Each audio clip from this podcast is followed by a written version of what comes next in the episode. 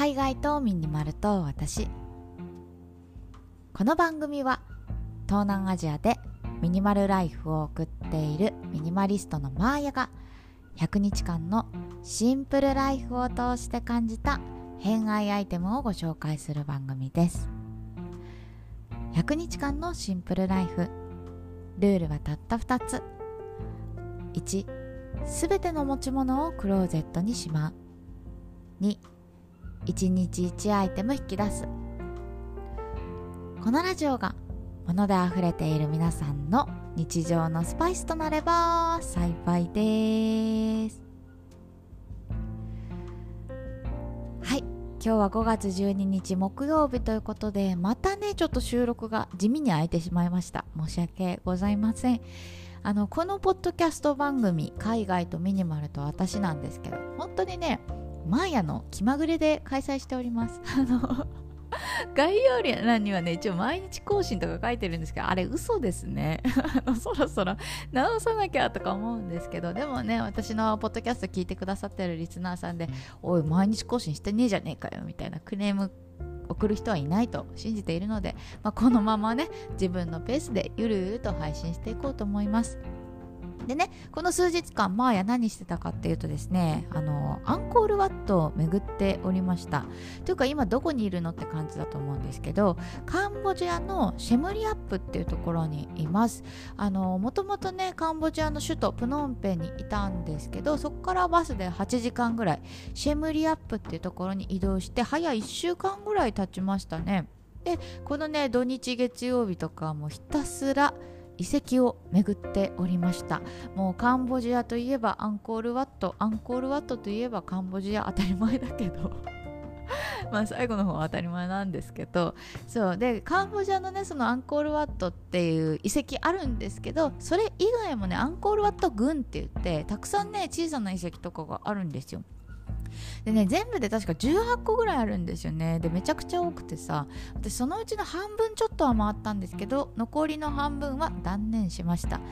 でもね本当にねなんか言葉にできないんですけどすごい良かった、まあ、特にアンコールワット。いやー私ね今までで一番行ってよかったなって本当にねだって2回行ったもんおかわりしたもん。それぐらい感動しましたね。でねあの今日はあの私の持ち物を紹介したいんですけどあの今日の持ち物もそのアンコールワットに関連するアイテムでございます。ということではい早速本題ですが、えー、持ち物。134回目となりました。T シャツをね紹介したいと思います。T シャツがなぜアンコールワットに関係するのかこれは本編で話そうと思うんですけどはいあのー、マーヤにの T シャツはね基本無地なんですよ。無地のユニクロみたいな感じなんですけど今回はね現地で買いましたあの象の、はい、模様が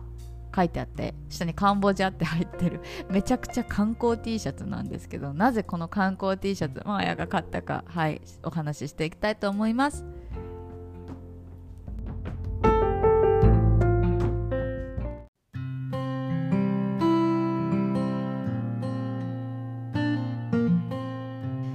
私ですね冒頭から否定するんですけどあの観光 T シャツあんま好きじゃないんですよね。まあライブ T シャツとかは好きだよ。好きなんですけどこの観光用のさ例えば「I love ハワイ」みたいな よくあるじゃないですか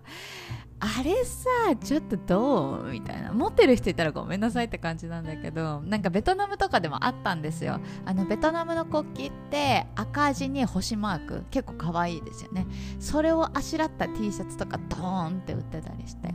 で今回ね紹介するカンボジア T シャツですよ。まあ象のなんかはい模様が入ってて下にカンボジアって書いてあるんですけどこれ着てさ街中歩いてみなさいよっていう。もうあいつ絶対観光客だ。かもろうぜみたいな感じでさ絶対ターゲットになるじゃないですか。で100%いや180%部屋着行きですよね。いやそう思うとさ本当に用途が狭まるしなんかいつまで着れるかわからないものにお金かけるのってどうなのって私は思ってしまうんですよ、まあ、その時のテンションあるよ。なんかその旅行行って楽しいぶち上がったぜみたいなテンションでみんなでお揃いの T シャツ買おうぜみたいなあるけど私一人だし今なんかそれでさカンボジアって書いてある T シャツはねアンコールワードできてるのさめちゃくちゃ恥ずかしいじゃないですか。そうそう思いながら今回ねカンボジア T シャツ買っちゃったんですよ。なんか。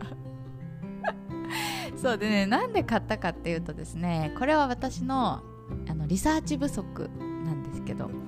あのアンコールワットねいろんな遺跡がありますと。で、あのー、遺跡に入る時にね一応なんかしきたりみたいなルールがあって基本的にねなんかそのキャミソールとかタンクトップとかそういうね露出が激しいものはあの宗教上 NG みたいなんですよ。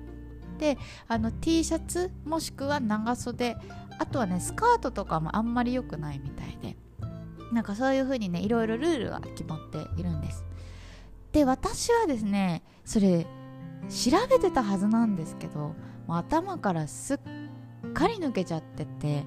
というかねもうカンボジアが暑すぎるんですよ。なんか35度ぐらいあってさもう T シャツとか着ててもなんかすごいさリュックとか背負ったら脇のところに汗かいちゃうみたいななんかそれすごい嫌じゃないですか。だから基本ねタンクトップで過ごしてたんですよ。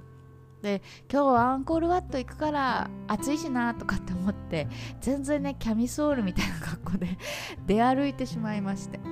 そしたらねアンコールワット入ろうと思って行ったら門番の人に止められていやあなたのその服装はダメですと。あの入れられませんみたいな感じで跳ねのけられちゃったんですよね。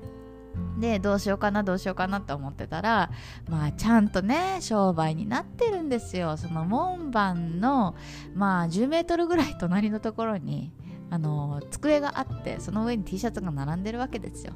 英語が堪能なお姉さんからねあなたのその服装はダメだからこの T シャツ買いなさいみたいな感じで まあ半分押し売りですよね。まあでもそこで買わないとアンコールワット入れないってもう2択だったからああもう買うしかないなと思ってで一応ねストールと T シャツ2種類あったんですよ。で、まあ、その T シャツとストールの中でもいろいろバリエーションはあったんだけど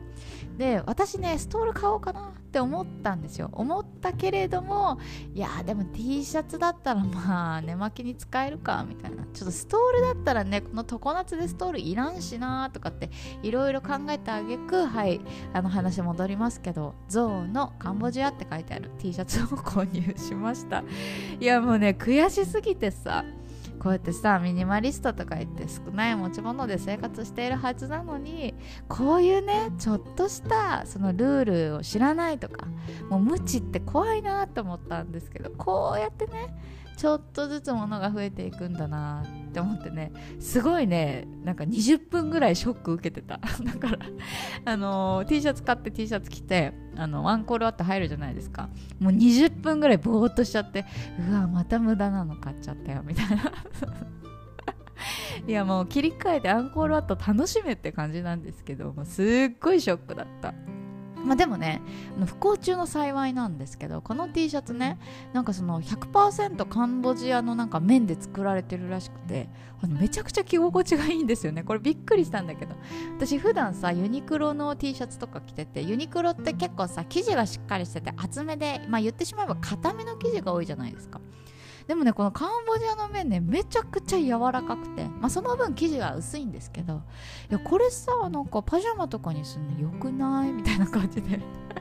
さっきまでさもうパジャマのためにお金使いたくないとか言っときながらなんかちょっとねあこれいいかもみたいになってすごいテンションが上がっている アイテムでございます。